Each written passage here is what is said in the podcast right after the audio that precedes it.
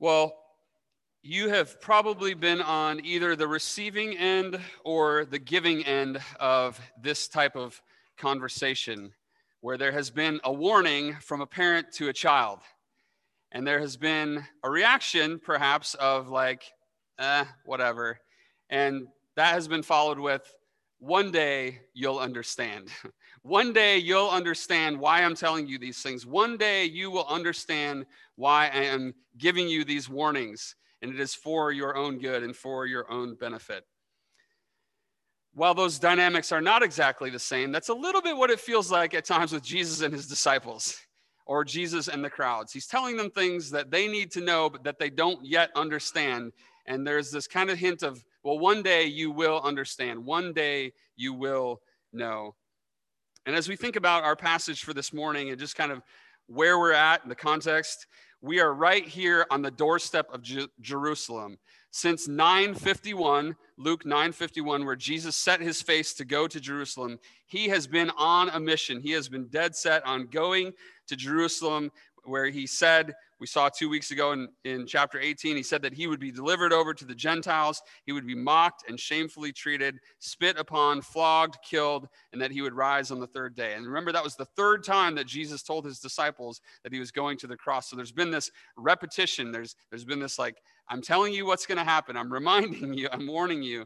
And there's kind of this still not them not totally getting it. So we're we're really here now at, in the last, so this is this is like probably in maybe the morning of Palm Sunday. Uh, this is bef- before the triumphal entry. We're kind of entering into now the last week of Jesus' life and ministry, earthly life and ministry, uh, where he's going to have the triumphal entry. Uh, we'll see that next week. He's going to go to the cross. He's going to rise from the dead. He'll ascend into the into heaven. And all of these things are not only a fulfillment of his own teaching, the things that he's been talking about, it's a fulfillment of all of these Old Testament prophecies. So all of this stuff is coming to a head right here. And we're going to be looking at all of these things in the next, over the next ten weeks as we finish chapter nineteen through chapter twenty-four. And we'll see the unfolding of, of all that has come before in the first nineteen chapters. And really the drama is about to intensify in in this whole gospel account.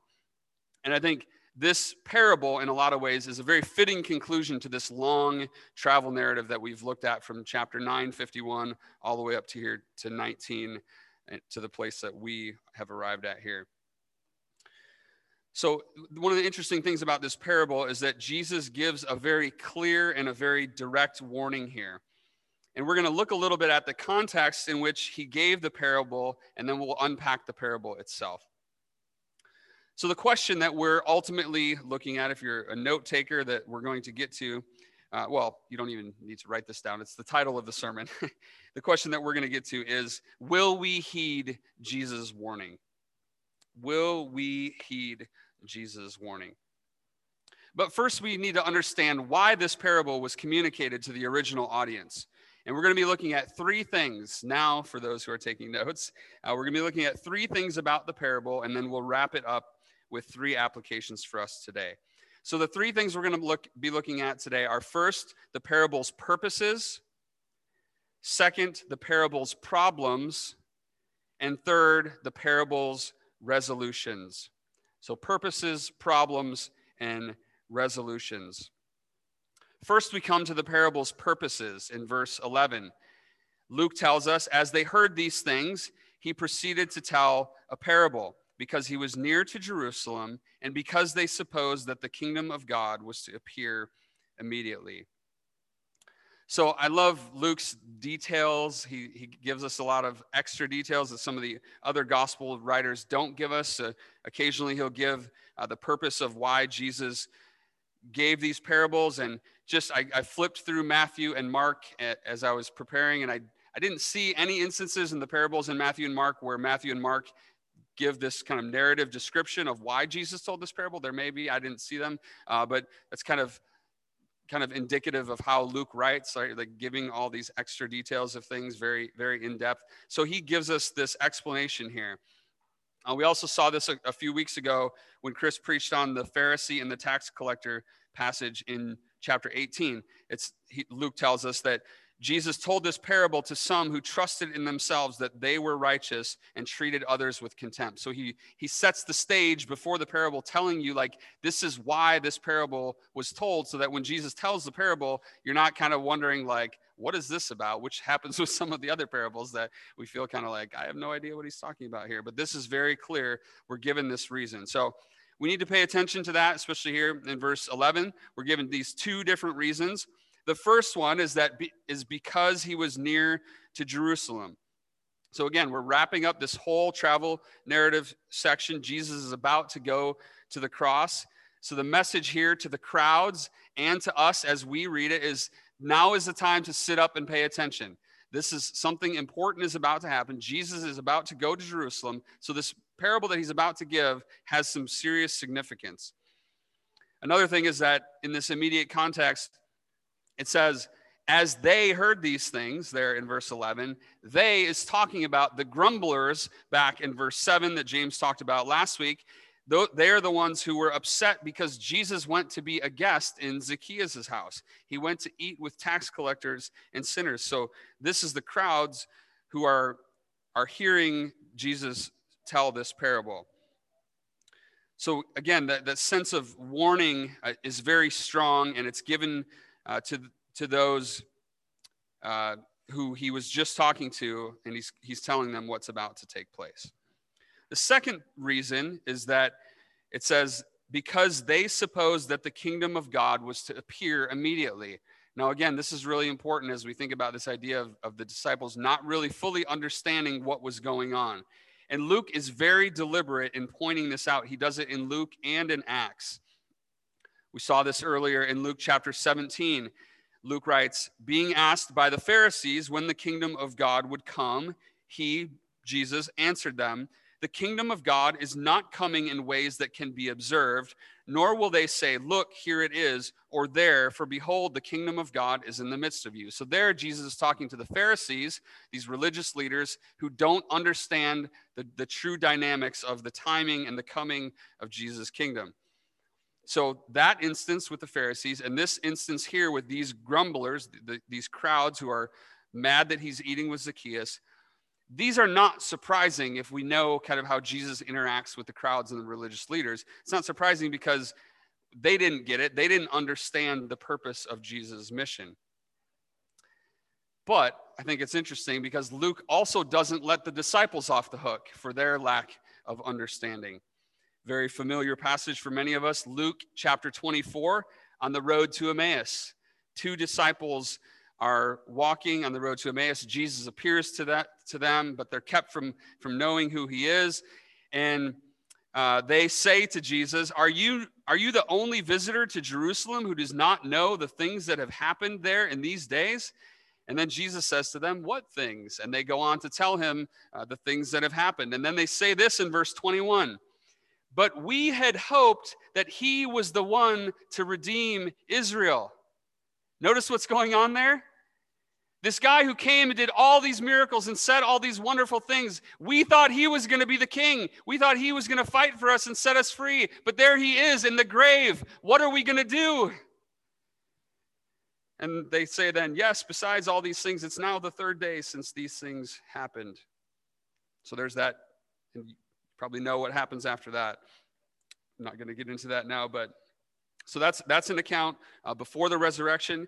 But then even after the resurrection, Acts chapter one in verse six is where we see this. This is forty days after Jesus' resurrection. So Luke tells us that Jesus has been with them. He has been speaking about the kingdom of God, okay? For forty days, Jesus has been speaking to them about the kingdom of God.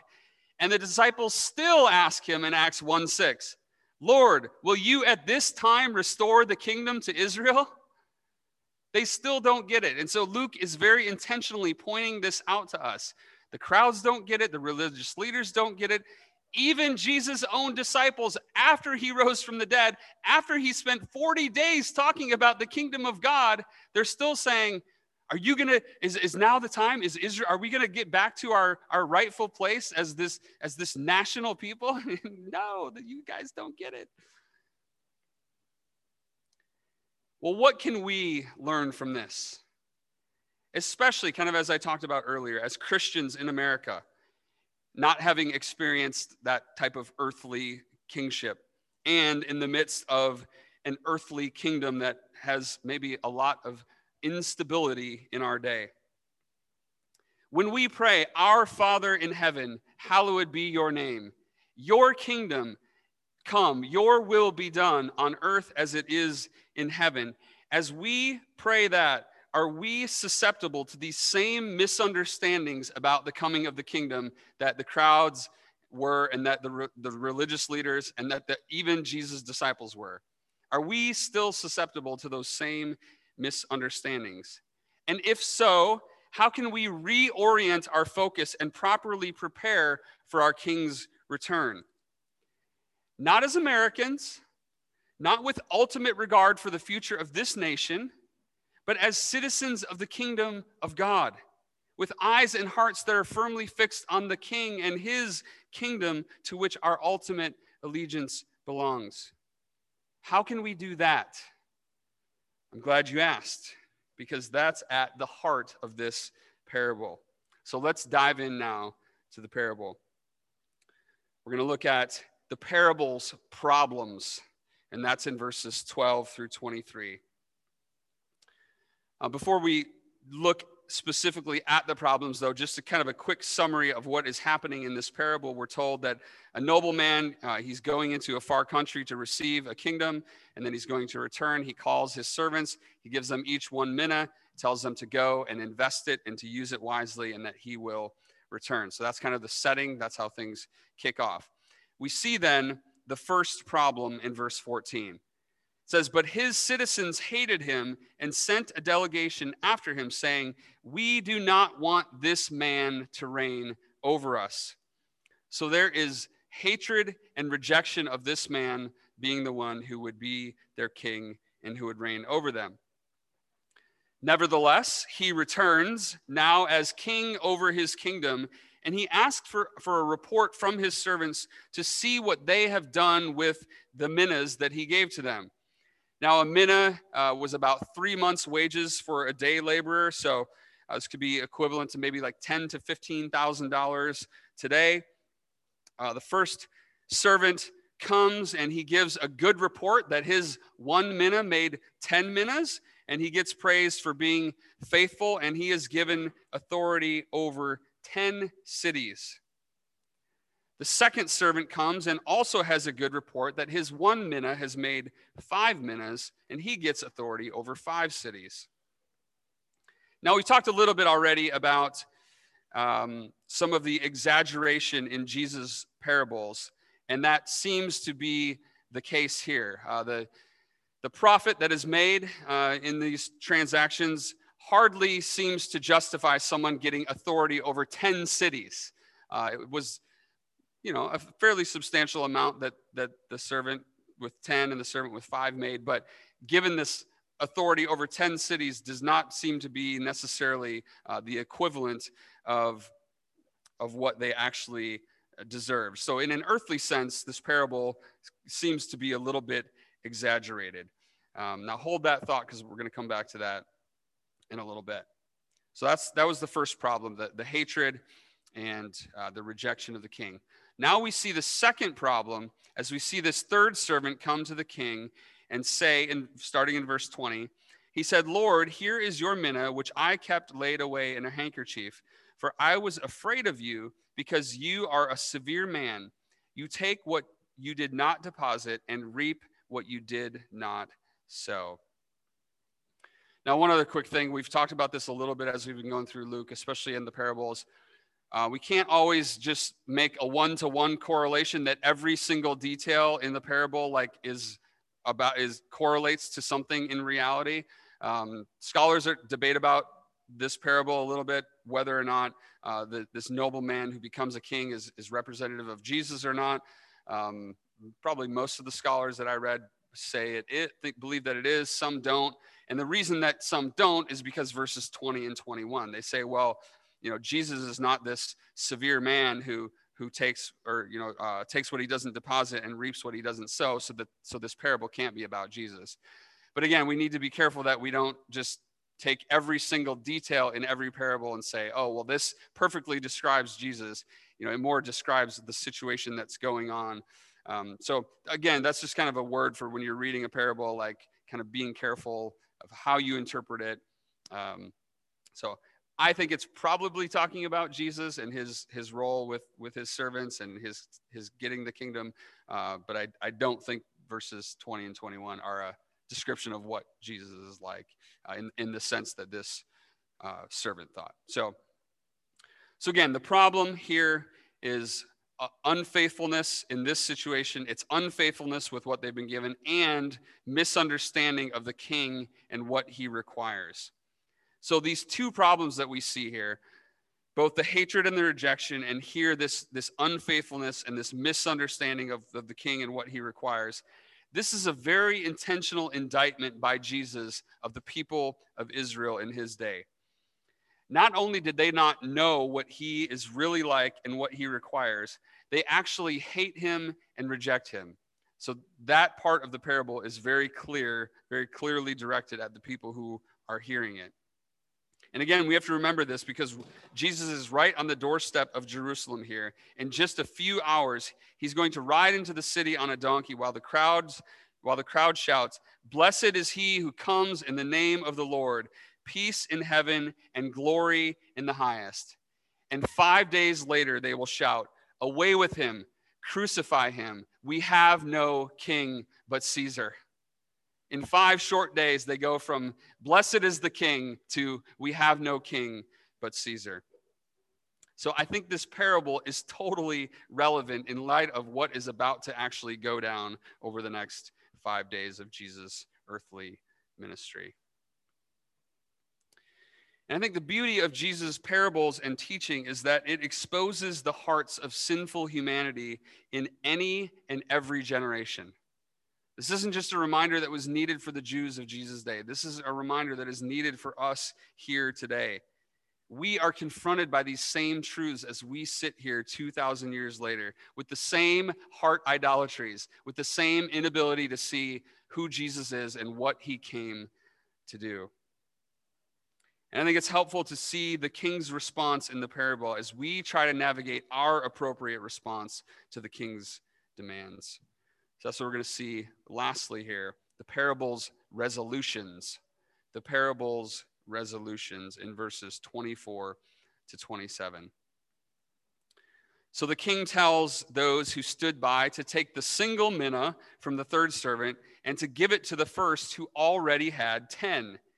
And these bystanders sense that this seems like an unbalanced response. They say in verse twenty-five, "Lord, he has ten minas." But then the king lays down this important kingdom principle in verse twenty-six. He says, "I tell you that to everyone who has, more will be given. But from the one who has not, even what he has will be taken away." Now, interestingly, this same principle is explained by Jesus in Matthew thirteen after he tells the parable of the sower. And then he explains the purpose of his parables.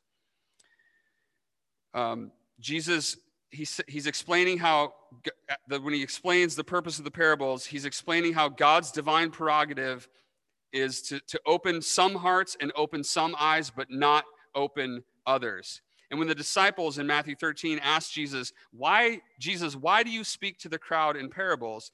He tells them this. He says, "To you it has been given to know the secrets of the kingdom of heaven, but to them it has not been given."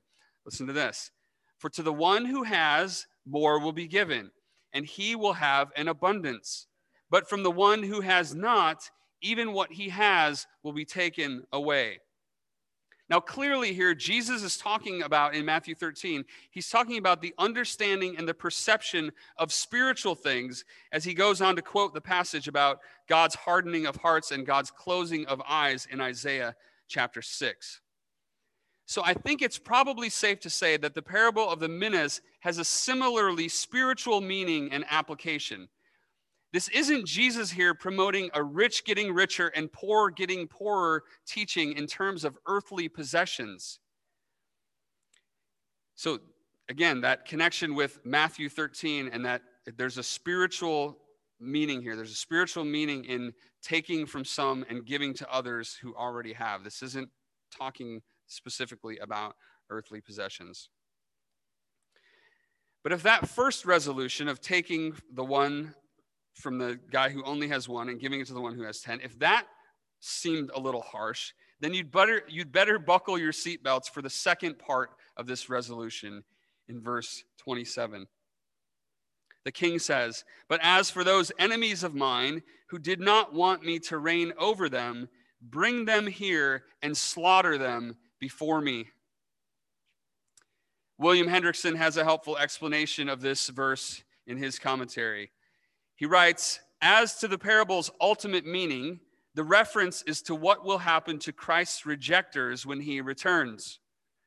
If one is filled with revulsion at the thought that such vengeance is ascribed to a Savior whose love and tenderness are beyond all imagination and description, might not the solution be that these very attributes make hating and rejecting such a Savior worthy of supreme retribution?" Do you hear what he is saying here? Let me paraphrase it. If you don't like this, your problem isn't with Jesus. Your problem is with you. It's your problem. If you read this and you don't realize that this king is worthy of complete honor and devotion, and that these servants owe him his life, and that he has every right to come and to slaughter those who rejected him, then it's not your problem. Your problem isn't with Jesus. Your problem is with your understanding of God's justice and his, his grace and his mercy and how he can do this. If hating the Son of Man who came to seek and to save the lost, as we saw last week in verse ten, if hating this Son of Man, the very one who came to seek and to save the lost and to lay down his life for sinners, if this is the response from blind, hard-hearted sinners, then justice is served when they are slaughtered by the king. Let's apply that first to the Jews of Jesus' day, and then we'll come back to us. And to do that, let's go back to the very beginning of Luke's gospel, to Gabriel's birth announcement to Mary back in chapter one. Gabriel says of Jesus in chapter one, verse thirty-two and thirty-three, "He will be great and we will be called the Son of the Most High. And the Lord God will give to him the throne of his father David, and he will reign."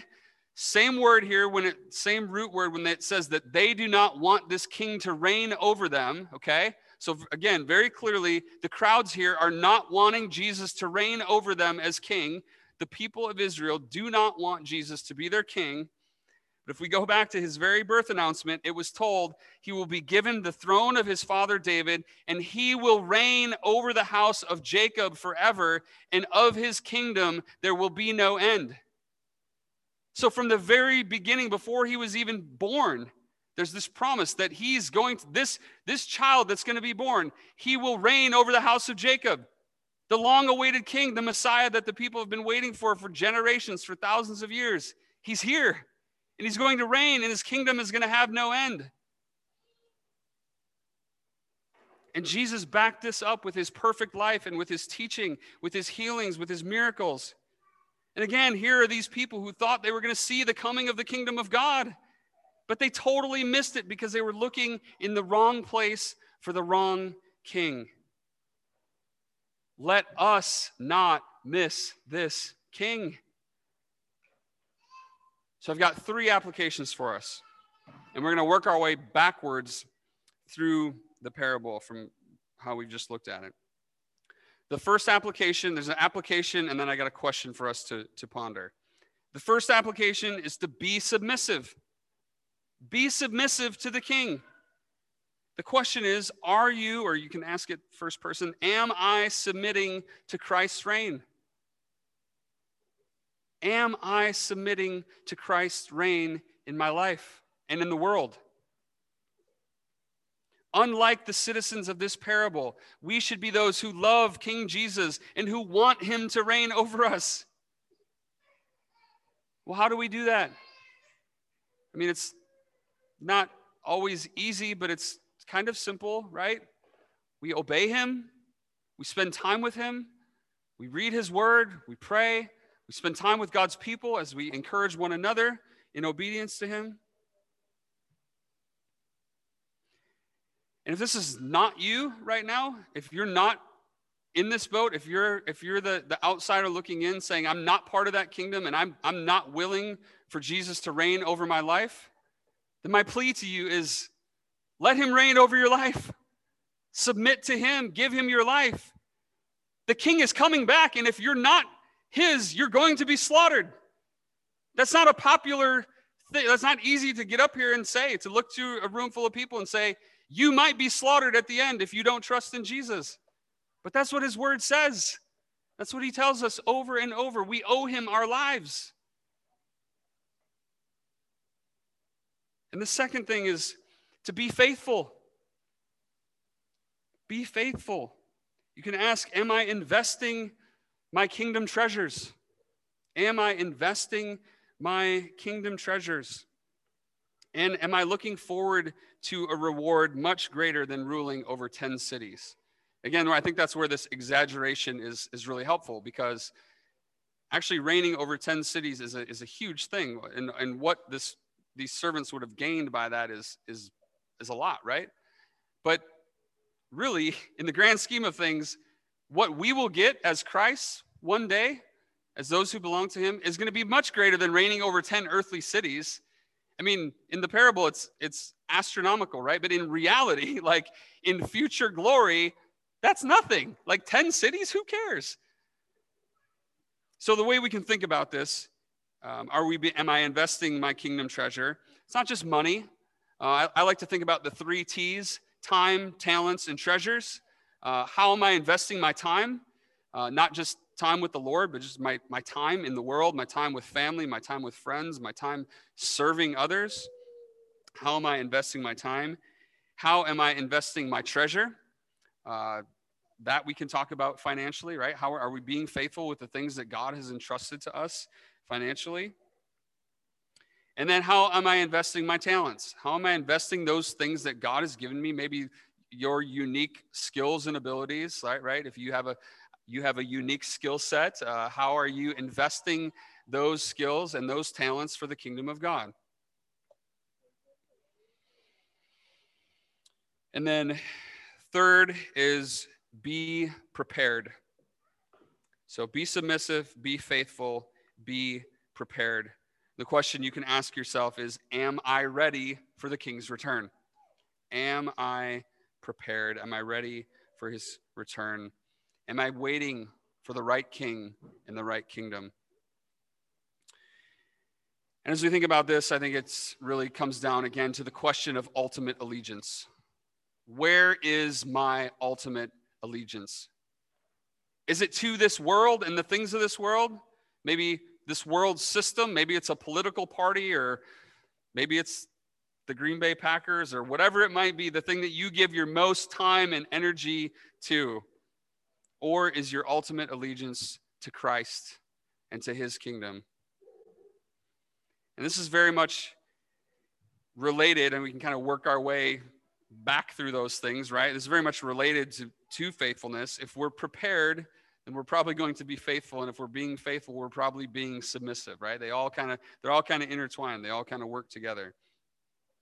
So I really want to encourage you all to take some time, uh, whether it's today, later this afternoon, or this week, and take some time to examine yourself before the Lord and to ask these questions that are related to these three areas of, of preparation, of faithfulness, and of submission. And, and ask the Lord uh, to, to search your heart and, and be challenged. Be challenged that uh, a lot of us, we know we have a long way to go, uh, right? In, in greater preparation, in greater faithfulness, in greater submission to our King. But the good news is that it is his grace uh, that allows us to do those things. It is not our effort, right? I'm not asking you to go and, you know, make a list of all the ways that you're failing and just beat yourself into the ground and feel guilty about it, right? I'm asking you to go before the Lord and to seek his face and to ask him to help you see how you can grow in these areas, and for him to give you the strength to, to follow through and to, to be prepared and to be faithful and to be submissive. So let us seek to do that, brothers and sisters. Let me pray for us. Father, thank you for um, the cross. We thank you for the good news that our Savior laid down his life, that he went willingly, um, that he faced the rejection of sinful men and women, that he faced the hatred, the mocking, that he went and laid down his life so that we might live. God, thank you for your grace that awakens us to our sin and to our need for a Savior. We thank you for your grace that allows us uh, to do the things that we are challenged to do in this parable, to be prepared, to be faithful, and to be submissive to the King. God, it is not by our own strength, it is not by our own understanding that these things happen in our lives, but it is your grace and your grace alone. So, Lord, I ask that you would work in each one of us uh, this week as we as we think through these things, and, and always, uh, Lord, as we seek to, to follow you as your people. Thank you for your grace. Thank you for the gospel. We pray in Jesus' name. Amen.